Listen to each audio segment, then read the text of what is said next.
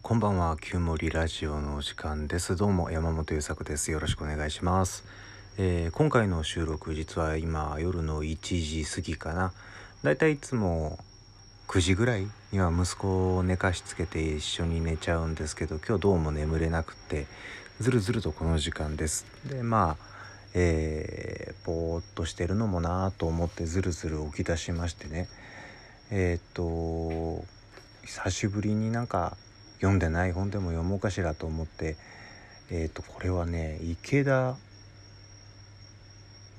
池田さん名前が読めないや尊いに、えー大将の将と書いて何て読むんですかね。池田さんって方の「えー跳躍吉田松陰覚悟の磨き方」という本をパラパラとやってまして。でまあ、あまりその覚悟を決めるとか気合を入れるみたいなことって僕今までほとんど興味がなくってなんか売れてるらしいよねとかいうこうなんていうのしょぼい気分で、えーこの本を一応手に入れておいて、まあ、そのうち読むでしょうぐらいに置いといてた置いてたんですけど、まあ、それをパラパラとめくっていて割と最初の方にね「体は人のために使いなさい」っていう項があったんですよね。えーまあぼつぼつこうこのラジオを聞いてくださっていた方とか割と身近な方はなんとなくうすうす気づいてると思うんですけど割とこう最近エネルギー下がり気味でしてふうむふうむと思っていたんですよ。でうーんどうにもこう考えとか頭の動き方が内向きでいやまあ内向きなのはいつものことなんだけど内向きでかつ批判的とか、えー否定的自分のことダメじゃんこれじゃとかどうなっちゃうのよこのままだとみたいなことをずるずる思ってましてそうだから今日の失敗というかまあここ最近の失敗は自分に対して否定的になっていたこと。否定的というのもちょっと違うかな。限定的。うーまあ思わず連呼しちゃってるんですけど、まあ、要はこう自分がアスペルガーだって発達障害があるらしいっていうことが分かってきてでその手の本をパラパラ紐解くと「あ僕のこと書いてるわ」ってなるわけ。でこう中途半端に勉強しちゃったもんだからできないことにガーッとこうフォーカスがいっちゃうわけですよ。であ確かにあれも苦手だった。らうわこれ本当にむやろうと思ってできないことだわと、えーいうことでこうたくさんのできないが自分の前にあってたくさんの苦手が自分の前にあってで苦手なことできないこと？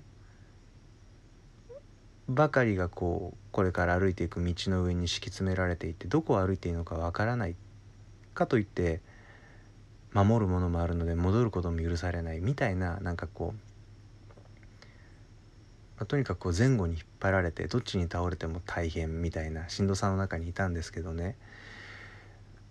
あとあれ誰誰だったっけな。あのラグビーの五郎丸さんが良かったよって、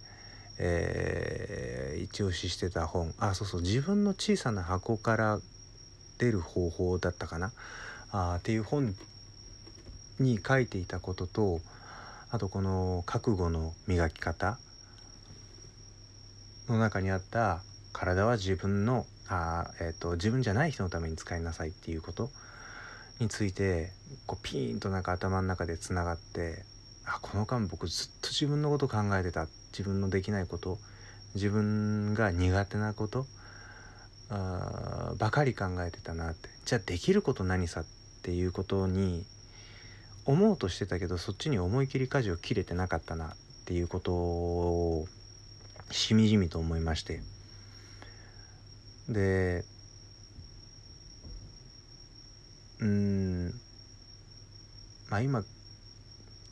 やっとこうピンときて、えー少しずつ立ち上がれるかなというところなので具体的に何をということはまだまだまとまっていないんですけど2つ少なくとも今の僕にできそうなことが見つかっていて一つはやっぱり今までもやっていた人の話を聞くということを極めようということ。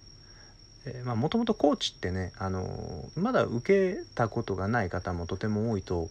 思うんですけどこうビジネスの現場で言われるコーチみたいなことって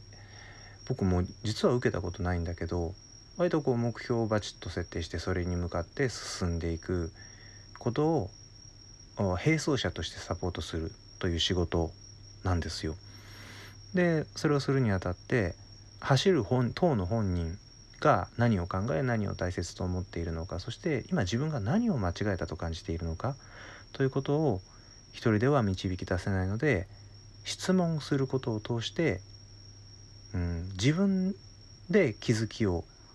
得ることを手伝うそういう仕事だと認識していてでそれはね僕すごく好きな仕事なんですよね。で実際にねあの笑っちゃうんですけどアスペルガーさんの特徴に人の話を聞くのが上手っていうのがあるんですって。あまあ、どういう理由で上手なのかはちょっと今思い出せないんだけど、まあ、とにかくこの人の話を聞くことを通してその人が元気になることだったり自分のやりたいことに再会することだったりそこから自分の人生を歩いていくっていうことだったりっていうことにうんその人の人生のなんだろう。これあの本田光一さんって作家の方の表現なんですけどその人の絵日記に登場する人になりたいなってそんな気分でいるんです。あれ？本田さんだったかな？いや忘れちゃった。あの誰かなんかそんな人の 作家さんのお言葉なんですけどね。あそれ素敵だなと思っていて。それぐらいの気分で誰かの話を聞く人の話を聞く。それを通してその人の人生が豊かになっていく。楽しくなっていく。QOL がもりもり上がることを手伝っていく。そ,、えー、そんなことができる人に今もそうなのだけどこれからもっと磨いていこうっていうふうに思い直しました。でもう一個が中途半端に勉強しちゃったから今できないことばかり気になってるんだって。ガチで勉強しようって思いました。とりあえず僕の自分のことが本に書かれてる。っていうことはうんたくさんの人が自分のことがわからないまま長い時間を過ごしていくっていう当たりそういうことが当たり前の人生の中で僕と似た特性のある人たちがすごく頭のいい人たちに過去からずっと研究されてきていてそれが文章になっていてあまさえ分かりやすく整理されてるっていうことってこれもうだいぶ奇跡だと思うわけ。自分のマニュアルが自分が作ってないのにもあるってすっごいことだと改めて前から思ってたんだけどね改めて思いまして。だから半端な勉強するんでなくってもう目がくらむぐらい情報を飲み込んでやろうって。で今世の中にある選択肢だったり考え方だったり視点を全部飲み込んだ僕がならばこうしようといい気分で、うん、生きていく希望に向かって自分自身をコーチングってよくまあ今でもよくするんですけどね。その自分になって改めて自分自身の声を聞きながら自分をコーチしていく。豊かになっていきたいし幸せになっていきたいし今この心が上に下に揺らぐっていうことはきっとゼロにはならないんだけど20代の中頃の頃に比べるとすごく穏やかになれているのでもっともっと穏やかになっていきたいなと思うしそういう自分の行きたいところに行くということを自分が一番のサポーターとして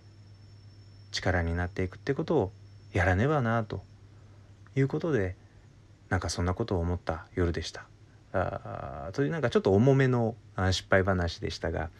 えー、そのようななんかこうじわっとずしっと重い失敗もやらかしながら今日も生きております。